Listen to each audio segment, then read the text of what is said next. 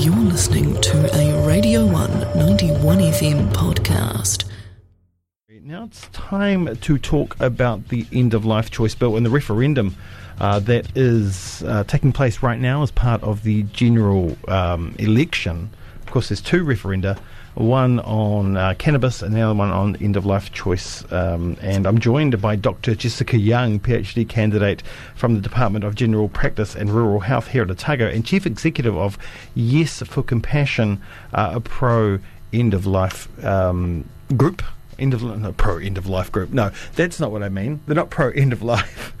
Uh, but yeah, pro, pro, end of life. Yeah, you're pro uh, choice. Pro choice. Yeah, pro. pro yeah, yeah, yeah, yeah, yeah, yeah. How and, and, how you end that life. Um, so good morning to you. Pardon? Good, oh, good morning. morning. Yeah, yeah. No, no, you're right. How are we today? Uh, yes. Good, good, good. Mm-hmm, yes. mm-hmm. How about you, Jamie? Um, I'm not too bad, actually. Not too bad. It's been a good show so far, and uh, I think it's going to get a little bit better now. Um, so, what were you doing on the 8th of June 2017? Oh, I'd started my PhD at that point, and um, at that point, or the day before, the bill was just in the ballot tin.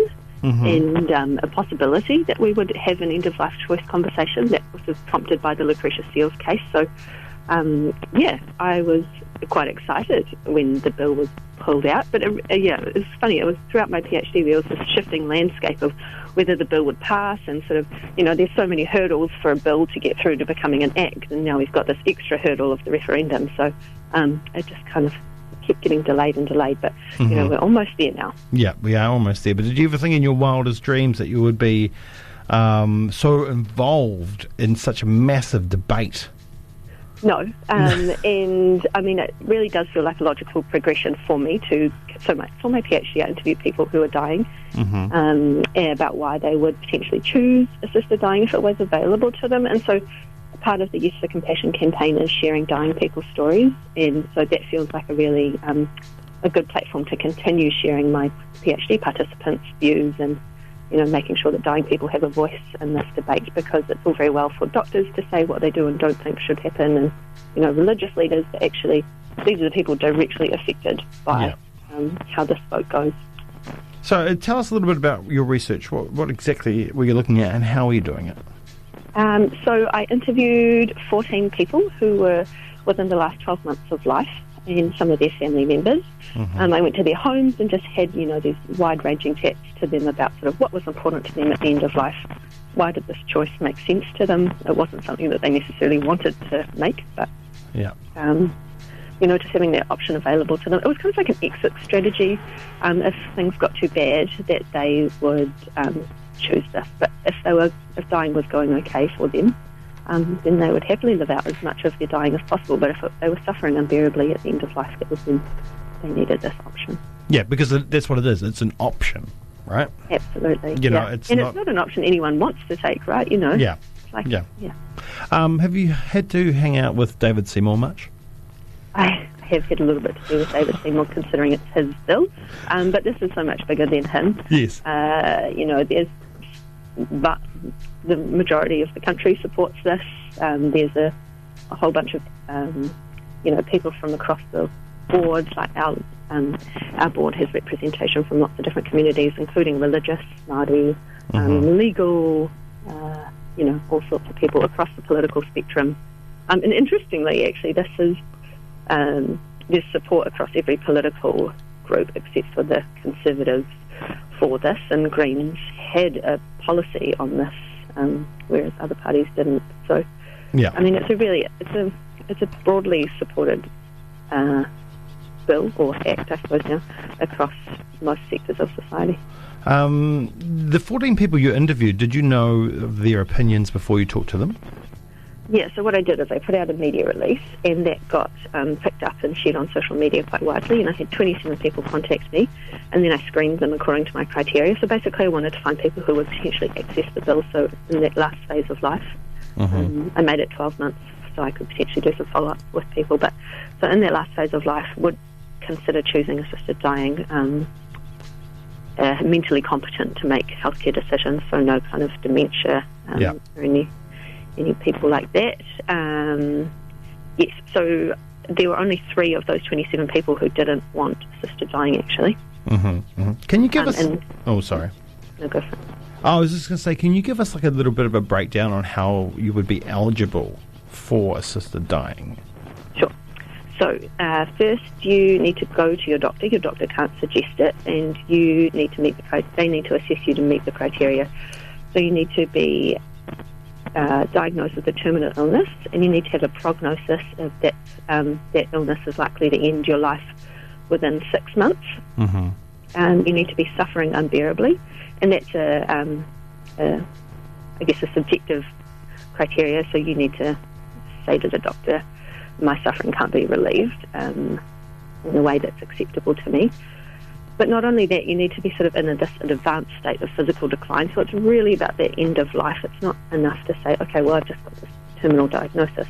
You know, let me edit. But the people in my study were really going to wait till the end of um, end of their life to take this option. And the research from overseas shows that people only uh, hasten their death by about 10 days. Yeah. So yeah. back to the criteria, um, you need to be assessed as mentally competent to make that decision. So that's about rich, um, understanding the decision, weighing up that information, um, communicating that decision, and making, I guess, basically convincing two doctors that this is the right decision for you, that your wish is free informed and enduring. Mm-hmm. So the doctor needs to go through a whole bunch of safeguards with you. For example, um, need to tell you at any point you can change your mind. Um, they need to assess that you're not being pressured by anyone, and if you are being pressured or they even suspect that, then they need to stop the process and refer it to the registrar, registrar who's the oversight body of, from the Ministry of Health. Mm-hmm. Um, other safeguards include um, making sure that you know about all your other options, um, including palliative care. So, um, if necessary, giving you referrals for that. Um, Yep. Making sure that um, you've had the opportunity to talk to family if you want to do that. Um, the overseas data suggests that only 4% of people don't actually involve their family in this, so that's pretty rare. Mm-hmm. Mm-hmm. Uh, their doctor needs to talk to your other health professionals to get a picture of, um, you know, your care, your prognosis, um, who you are, making sure that they know that you're not being pressured as well. Um, yeah, and so then they have to re- request to talk to your family members um, because patient confidentiality is obviously a huge principle in medicine, and so they can't just go talk to people without your permission. Yep. Um, yeah, those are the main ones. There's some other ones. What if I've got six months to live, but there is treatment out there that can extend my life? Do I have to go through that uh, treatment first before I can uh, take this um, option? No. So in any um, circumstance, no one can be forced to, to take treatment. That's in our Bill of Rights that you don't have to undergo medical treatment if you don't want to. Mm-hmm. Um, but the people in my study were willing to take any kind of treatment that was available to them to potentially buy them more time. And this this choice isn't people's first choice. This is the option of last resort. So they will take all of those treatment options if they're available to them. Yeah. Unfortunately, we know that people's treatment options eventually run out. Mm-hmm. Um, so technically, no, you don't have to. But um, I think more likely that people will take every every option that they can. Yeah, well, I mean, there's also um, options out there that aren't afforded to some New Zealanders. Um, some can't afford it. Some of drugs aren't funded by Pharmac. Yep. Um, so we don't have, you know, so so people might be restricted to options purely on the basis of their economic situation. Mm. So that makes things quite difficult, doesn't it? It does. I, I mean, there's rationing of care all over the show, but what the evidence from overseas shows is that people, um, 90% of people are already accessing palliative care Mm-hmm. because they've they've run out of treatment options. So then you've got a palliative care, Yeah. um, and so you know these people uh, doing this is like a complementary part of the the spectrum of end of life care. It's not that they don't have the options Yeah. for um, you know palliative care, for example. They complement each other. Complement each other.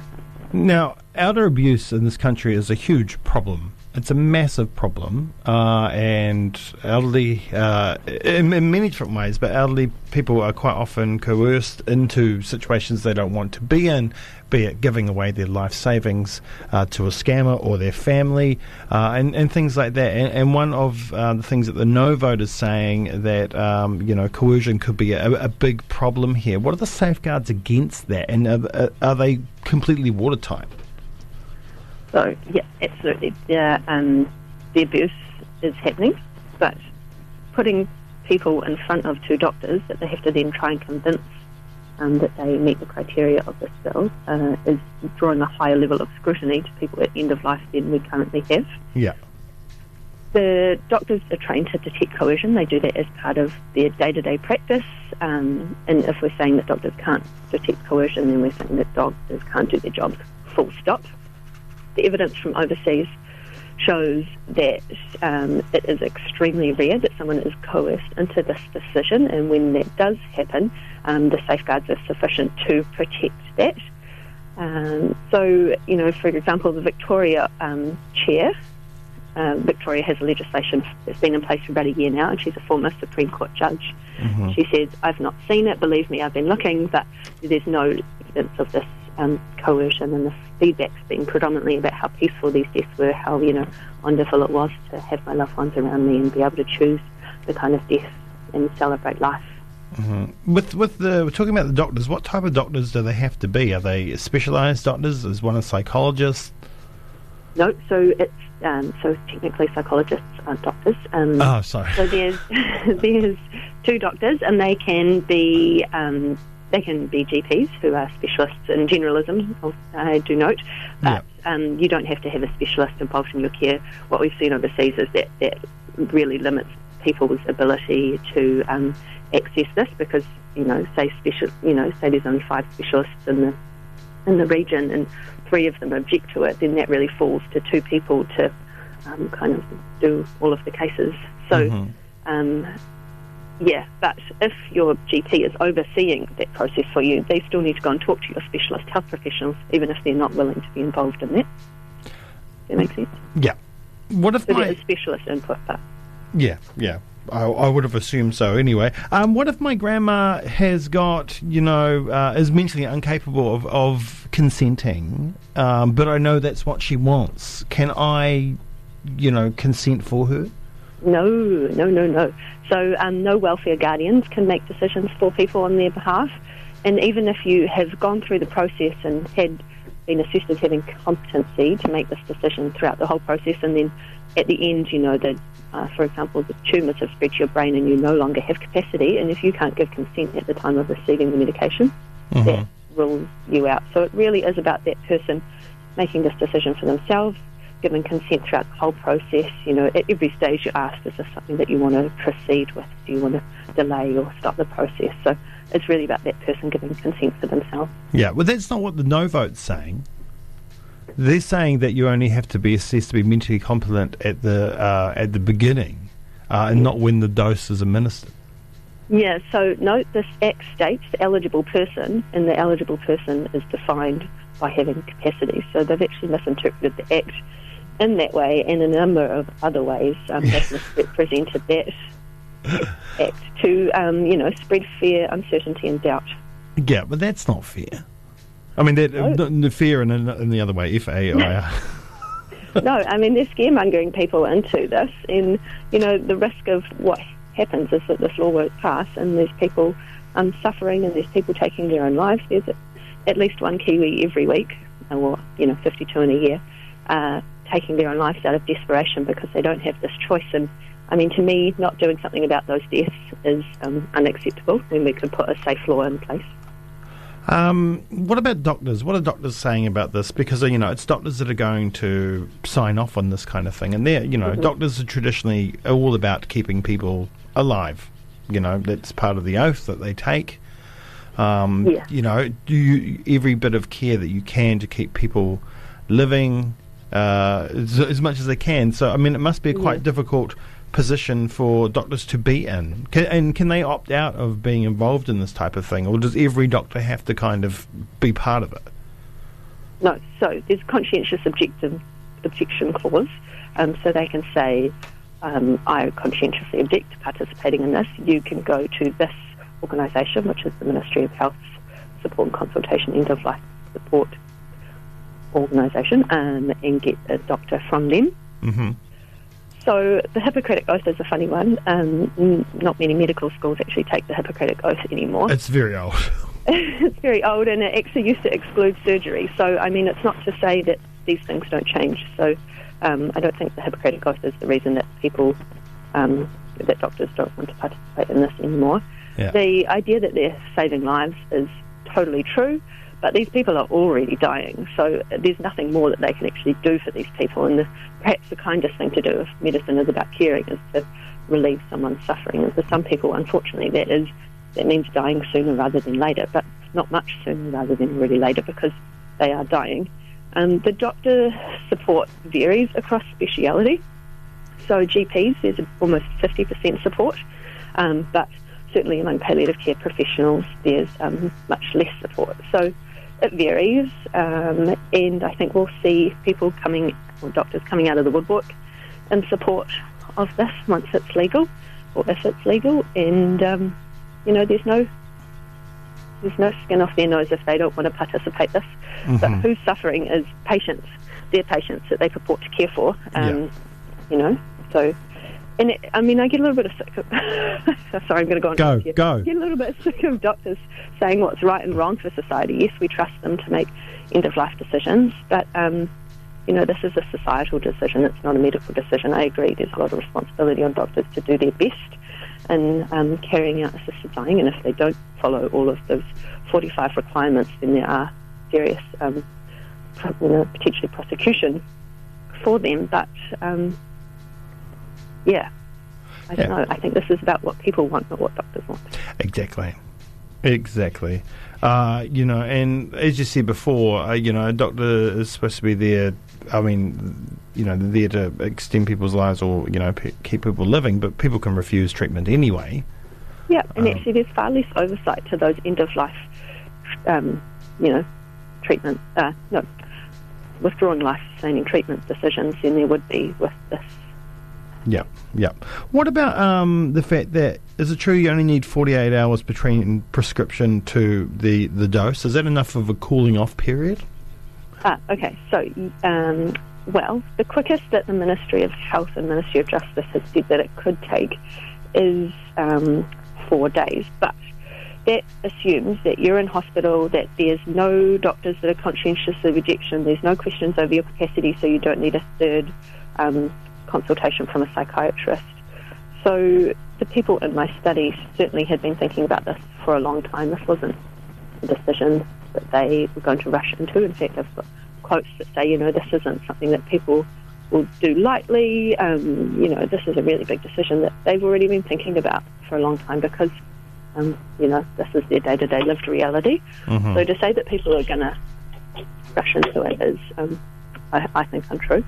Uh, we don't technically have a cooling off period, but there's a huge, lengthy process that people need to go through before they can even access the medication. The medication has to be dispensed um, within 48 hours after the paperwork goes from the registrar, uh, goes to the registrar. So that person overlooks to see that every step has been followed, every box has been checked um, to make sure that no one's inappropriately accessing this. Mm-hmm. So they said more like the- in the case if the person's living in the community, it's more likely to take three weeks. Um, but in reality, they said it's more likely to take weeks to months. Um, you know, to go through these processes is no mean feat, and especially um, if you think about delays to see your doctor. Yeah. Or, um, you know, people getting Now, this this um, like we said, this is about terminal illness. So this can't occur for people that have a disability, for people that have severe mental illness, can it? That's like right. So we adopted that clause from the Victorian legislation that said um, for advanced age, so old, um, mental illness and disability alone are not reasons enough to be eligible for assisted dying. So it's explicit that people um, with these criteria do not meet the do not meet the eligibility criteria. Yeah, but people, I mean, people are assuming that you know once this has gone through, it's going to be changed at some stage.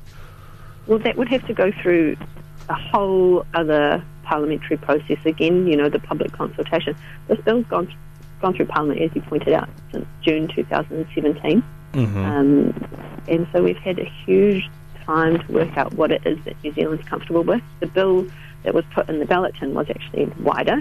And it had this clause from the Canadian legislation saying grievous and remedial medical condition, and how they define that over there as serious illness, disability, Yeah. or disability. But you know, the disability community spoke up and said no, we don't want that. So that was removed um, from the. So there might be some confusion about who is eligible, but it's very clear now Yeah. that people with disability and mental illness are not eligible for those reasons alone. I, I mean, I hope it's clear. I hope people know and uh, everything so they can make an informed decision. Um, and once again, you know, um, it's it's not about replacing the other options, is it? It's not like doing away with palliative care. No, gosh, no, no. They're complementary, um, and it's really, I think it's about thinking of a spectrum of end of life options. Um, and this is at the very end of the spectrum for a very few people who meet those criteria who decide that this is what they need. Yeah, I'm. To be honest, I'm, I'm surprised by the reaction to the palliative care community. I would have thought they've seen the suffering so many times through their lives. Um, but anyway, that's up to them. All right. Um, so They've is- got a whole philosophy that they neither postpone nor hasten death, so I can see why this doesn't fit with that. yeah, But, um, you know, there's a whole lot of other health professionals who support this. For example, nurses match the public in their support, you know, two thirds. yeah. Um, and they're on the coalface dealing with people. Yeah, well, we don't. We, let's not talk about the New Zealand Medical Association. Um, they don't know. Yeah, okay. Yeah. Really not good. oh God, their members don't want to go there anymore. Um, That's true. yeah, um, brilliant. Well, is there anything else you you want to um, get out there, Jess? You want to s- sum up?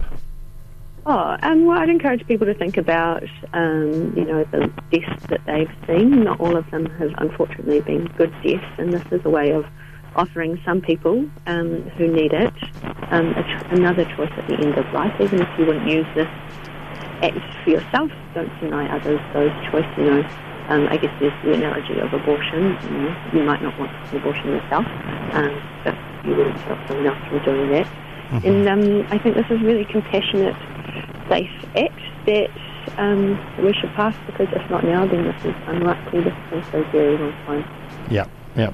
Well, um, now I mean we can vote now in the general election, so we can vote now in the referendum as well. So if um, you have made your decision now, you can go down to a polling booth right this second. Uh, and tick whatever, whichever option that you uh, want to tick, and you've got up until election day to do so. And if you're not quite up with the game, uh, you can check out uh, yesforcompassion.org.nz um, for a um, c- completely clear view of what the Act says uh, and what it's all about, um. Um, and you can find out more information um, all over the place as well. So, uh, Dr. Jessica Young, um, thank you so much for joining me this morning. Thanks, Jamie. It's- the one. Yeah, you too. You too. I'll, um, I'll, I'll talk to you soon again, no doubt. Cool. Cheers, Sounds mate. Good. Bye. Right.